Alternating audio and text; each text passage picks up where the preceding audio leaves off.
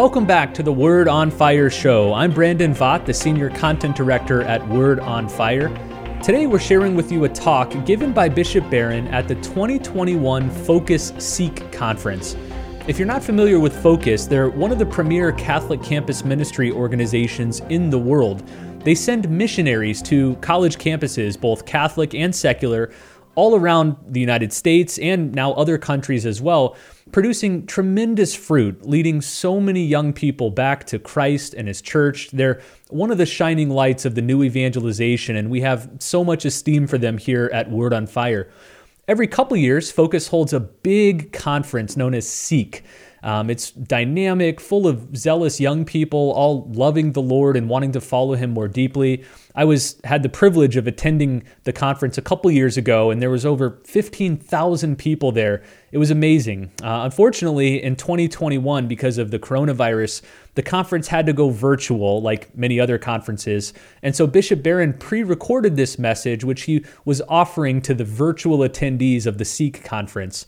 It's titled The Identity of Jesus. And in this talk, Bishop shows how Christ had the authority to fulfill the law of the Old Testament and then to bring about the will of God through the church.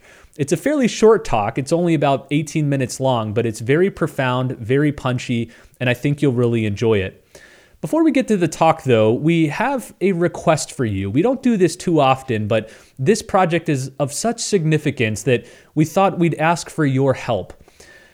You've probably heard about the Word on Fire Bible series. In fact, if you're listening to this podcast, I'm very confident you probably have held the Word on Fire Bible in your hands. I hope you have a copy of Volume 1, which covered the Gospels. If you do, you know how stunningly beautiful and high quality this book is. Indeed, we call it a cathedral in print. We're so proud of its wonderful design, its profound commentaries, the artwork that illuminates the words of Scripture in new ways. It's unquestionably one of the most powerful tools we've ever created for the work of evangelization. We've been extremely gratified with the response to this Bible. I think we just crossed 200,000 copies sold. So, 200,000 copies of this Bible are now circulating around the world that overwhelmingly positive response gave us so much encouragement and resolve to proceed with this series of taking the same Word on Fire approach to the remainder of all the books of the Bible. The next volume, Volume 2, which will be released early next year, will include the balance of the New Testament. So that's the Acts of the Apostles, the letters of St. Paul and others, and then the book of Revelation. But we need your help. We need your help not only creating this next volume, but the entire series. We're sketching out plans right now to complete this project, and it's looking like it's going to involve seven volumes and probably take around 10 total years of time to complete. This is a magnificent and ambitious project. It's the project of a lifetime. This is the Bible project of, of our generation, and we want to invite you to help be a part of it. We need your support in helping to underwrite the tremendous ongoing and upfront costs of this vast project. Those costs include the work of the editors, the designers, the proofreaders, the dozens of people working on this. Also, we need to cover the copyright fees, the royalty fees for using the various texts we include, and then, of course, the licensing fees for all the amazing artwork we use in each volume. And of course, we incur our biggest expense with the printing and the binding of these Bibles, which are completed with the highest quality. Again, if you've held this Bible in your hands, you know this is a premier book. It's made with the highest quality leather, top quality pages, ink, and printing. The binding is made so it won't fall apart over time. There's simply no other project more deserving of Word on Fire's commitment to the use of beauty and evangelization. So, as we continue work on Volume 2 and continue producing future volumes, please consider supporting what might just be Word on Fire's largest, most ambitious, and most important project ever. With a gift now of $85 or more, you can help ensure the completion of this endeavor and claim your copy of Volume 2 of the Word on Fire Bible when it's released in early 2022. You'll be one of the very first people to receive it. So visit the website wordonfire.org slash Bible project. Wordonfire.org slash Bible project. I'll also include a link in the show notes. So if you're listening to this on your phone or on a website, just click the link in the show notes. That'll take you right there. We've created a special page where you can get a first look preview at volume two. So you get a peek at what it's already looking like now and learn how you can support this entire project. Again, this is the Bible for our generation, and we want you to be a part of it. We want you to help bring it to completion with us and participate in this great work of evangelization. Again, wordonfire.org slash Bible project. Please come join us in making this a reality. Well, with that, I'll turn you now to Bishop Barron and his great talk, The Identity of Jesus, from the 2021 Focus Seek Conference. Enjoy.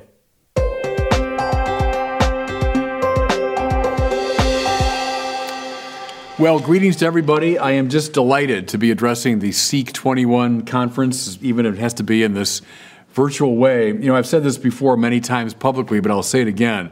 I think Focus is one of the great ministries of its kind anywhere in the world. So I believe in what you're doing. Delighted to be able to be a participant in your conference this year. And furthermore, I was delighted when I got news of what you wanted me to speak about.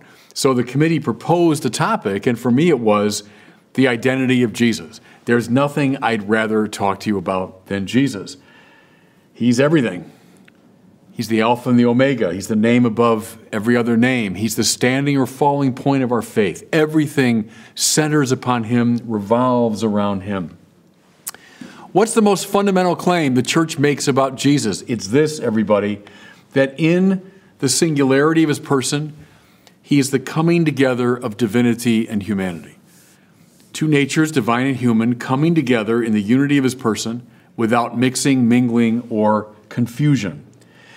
As such, and I want to stress this right away, that can sound kind of desperately abstract, but as such, Jesus is the fulfillment and culmination of all the great institutions of Israel. Think of temple, think of prophecy, think of Torah, think of law, covenant. All of it was designed to bring divinity and humanity together to reconcile God and his people. All this happens in the most unsurpassable way in the very person of Jesus, where the two natures, divine and human, come together.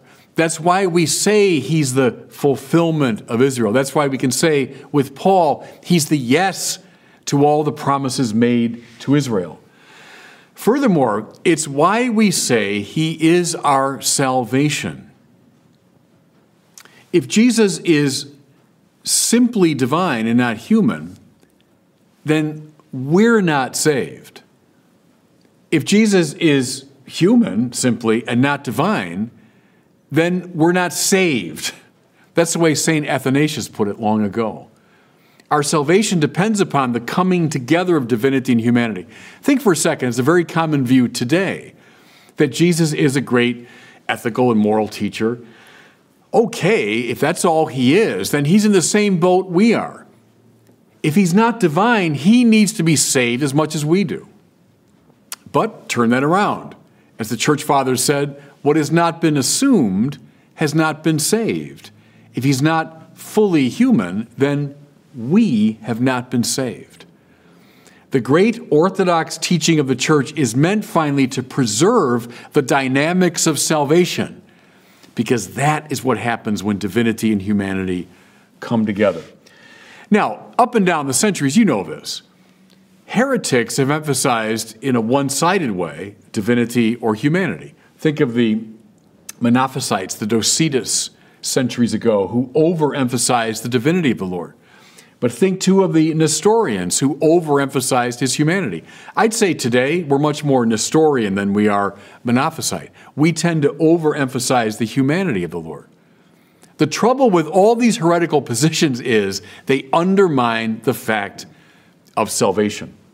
So, for us today and for you in your missionary work, you're going to come up against this problem of, you know, simply humanizing Jesus making him one interesting religious figure among many. We need, I think, especially today, to emphasize his divinity. Now, why do we say it? what's the warrant for claiming the divinity of Jesus? I would say this. Though he is like Abraham and Moses and, and Jacob and Jeremiah and Isaiah, sent, so all those figures would have said they were sent by the God of Israel. And Jesus too says, I'm sent. Nevertheless, Jesus speaks and acts in the very person of the God of Israel, which makes him qualitatively different than any of the other sent figures who came before him. Jesus is presented consistently in all the Gospels as the one speaking and acting in the very person of God. Now, let me try to show this with just a few examples. But see, once you get this, everybody, you see it everywhere. You see it, in fact, as the primary purpose of the Gospels. The Gospels are not there to say, oh, look at what a wonderful ethical teacher he is. The Gospels are there to say, this is the one who is God. A few examples. Jesus says to the paralyzed man, My son, your sins are forgiven. And the bystanders remark, Why does this fellow speak in this way? It is blasphemy. Who can forgive sins but God alone? It's Mark 2 4 to 7. You know, when I was coming of age, we were taught largely that the synoptic gospels, Matthew, Mark, and Luke, are a low Christology, emphasizing the, the humanity of Jesus. And only in John do you find this very high Christology emphasizing his divinity. Can I just say to everybody, that's so much nonsense. That statement here, now it's using a, a more of a Jewish symbol system and context, but that statement from Mark 2 is just as high a Christology as anything in the Gospel of John. How about this? Throughout the Sermon on the Mount, so in Matthew 5, 6, 7, Jesus says, You've heard it said, but I say. now, we might just, you know, pass over that little statement. Trust me, in the first century, in a Jewish context, they didn't pass it over because what he was referring to there was the Torah. You've heard it said in the highest possible authority there is, the Torah that was given to Moses. But I say, that took their breath away because he was now claiming the authority of the one who spoke to Moses. How about this? In reference to himself, Jesus says, You have a greater than the temple here. That's Matthew 12, 6. Jacob Neusner, you know, the great American Jewish uh, theologian, wrote a book about Jesus. Uh, Pope Benedict liked it a lot. And he said, You know, if I were following Jesus and listening to his teaching, I, I would have liked a lot of what he said. I would have followed him. Until he said that. Neusner said, Then I would have walked. now, you see why. For a first century Jew, a temple, the dwelling place of God in practically a literal sense. The temple, the holiest possible place, because Yahweh, the God of Israel, lives there. Therefore, for Jesus to say, in reference to himself, you have a greater than the temple here, that means he's the dwelling place of God. And they didn't miss that. That's why it was such a strange breathtaking thing for him to say. How about this? Referencing his own teaching, Jesus remarks Heaven and earth shall pass away, but my words shall never pass away. It's Matthew 24 35. You know, I've written a few things in my life. if I were to stand up before you and hold up one of my books or articles, and if I were to say, Heaven and earth will pass away, but my words will never pass away. I mean, you'd, you'd have me institutionalized. I mean, you, you'd call somebody to help this poor, deluded man. Who could say such a thing about his own words except the one who is himself in person the eternal word? And this, unless you love me more than your mother and father, more than your very life, you are not worthy of me. It's Matthew 10 37. Yeah, again, we could imagine maybe a religious teacher or founder saying, unless you love God more than your very life, unless you love God more than your mother and father, the things you love most in the world, you're not worthy. but to say it of yourself, unless you love me more than the highest goods in this world, more than your very life, you're not worthy of me. The only one who could legitimately say that is the one who is, in his own person, the highest good. You know, that story of the calming of the, uh, the storm at sea, which you can find in all four Gospels. Great nature miracle. Yeah, of course it was. But no first century Jewish audience would have missed the overtones of that. Jesus who calms the storm. Throughout the Old Testament, we find references to God's power, Yahweh's power to still the storm. Just one of many is Psalm 107. Then they cried to the Lord in their trouble, and he brought them out from their distress. He made the storm be still, and the waves of the sea were hushed. I love in John's version, Jesus walks on the water. Again, they wouldn't have missed the reference to the very beginning of the book of Genesis, when the Ruach Yahweh, the, the breath, the Spirit of God, hovers over the surface of the Tohu Vabohu, the stormy, chaotic waters. Who is this man that even the wind and sea obey him? Do you see the implication very clearly for this Jewish audience is this is the one who in his own person is doing what God alone can do. And so everybody in light of all of this, we can understand the famously weird question that Jesus poses in Caesarea Philippi. Who do the crowds, who do people say that I am? You know, again, if, if I were to say, uh, you know, I spoke to the uh, Seek uh, 21 conference, I, I, mean, what did they think about my talk? Or, you know, what do people think about uh, some of the books I've written? Or what are people saying about. Those would be reasonable questions. But if I were to pose the question uh, to all of you, who, who do people say that I am? well, you'd think I'd lost my mind. Now, we hear this all the time in the Gospels, but how peculiar that question is. But it makes the point that the Gospels are not first and foremost interested in the moral teaching of Jesus, they're interested in who he is. Notice, please, everybody, the creeds that we proclaim every Sunday. Don't say a word about his teaching, but they are obsessed with the fact that he's God from God, light from light, true God from true God, begotten, not made, consubstantial with the Father. That's not some later Greek imposition. Don't believe people that say that. That's an instinct coming right up out of the Gospels themselves. They want us to know who this Jesus is. And now here's the point this means that Jesus compels a choice, a decision in a way that no other religious founder or figure does. And now, very important for all of you who are involved in missionary work. And I don't mean that you do this in some kind of, you know, uh, some kind of violent way or imposing yourself. But it is implicit in the theologic of the Gospels that Jesus compels a choice. If he is who he says he is, well, I have to give my whole life to him, right?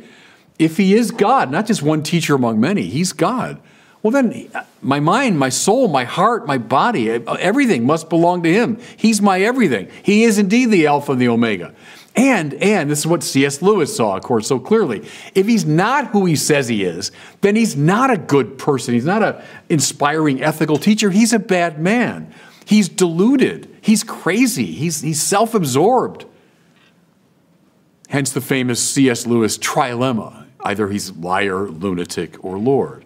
The point is, you got to make a decision. The Gospels compel it. And doesn't Jesus himself say it? You're either with me or you're against me.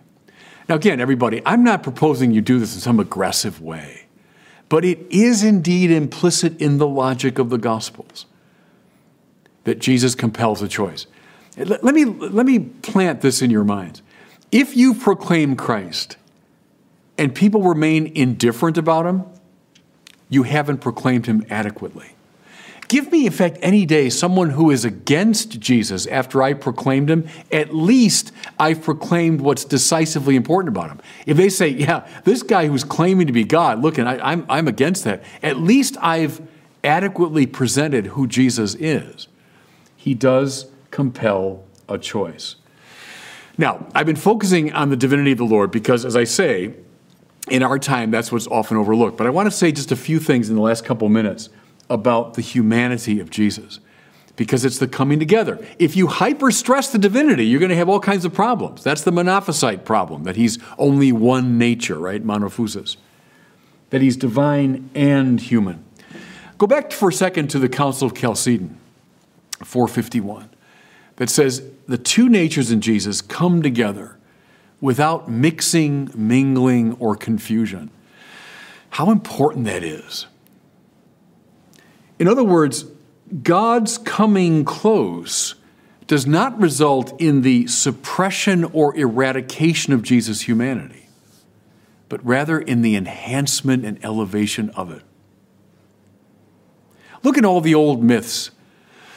When the gods come close, the gods break into our world, people are incinerated, people are overwhelmed, people have to give way because the gods exist in a competitive manner.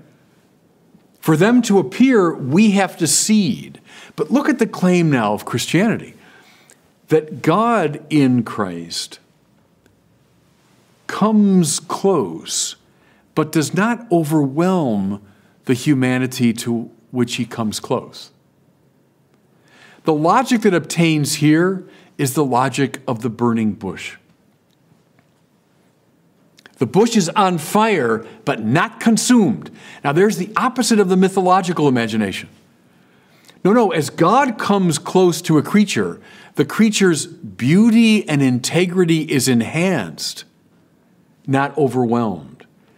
And so we say Jesus is true God and true man. I love how we can have Thomas the Apostle saying, my Lord and my God to Jesus, and Pontius Pilate saying, Ecce homo, behold the man. Both are true. In the measure that he's divine, he is fully human. And now, see what lies behind that, everybody, or lies, rather, I should say, is an implication of that, is that Christianity is the greatest humanism ever proposed. There is no philosophy, ancient or modern, that proposes a greater humanism than Christianity. Because we proclaim the divinization of our humanity. That in Christ, as the Greek fathers put it, we find theosis. As the Latin fathers put it, divinizatio, divinization.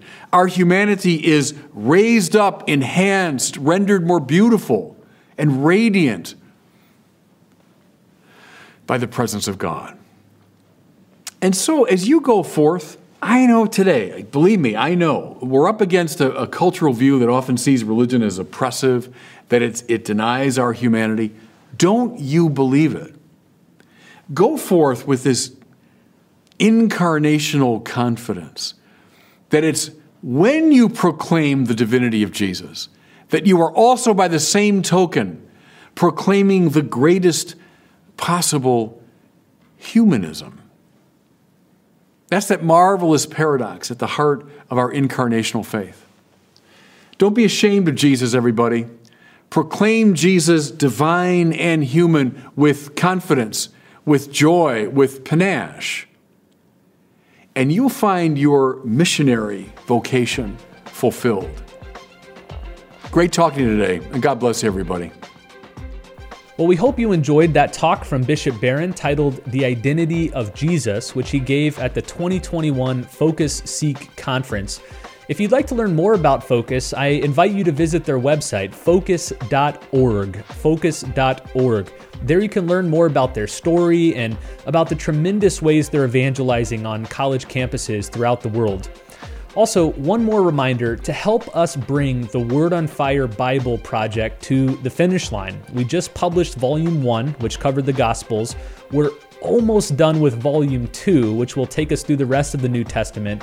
But then we still have five more volumes to go, which will take several more years. And frankly, we need your help to pull it off. We need your help to cover some of the big expenses involved with an ambitious project like this. So if you'd like to help and be a part of this generational resource, visit the website wordonfire.org slash Bible project. wordonfire.org slash Bible project. The link is also in the show notes. On that page, you can get a peek at Volume 2 and learn how to support this project and make it a reality. Well, thanks so much for listening. We'll see you next time on the Word on Fire show.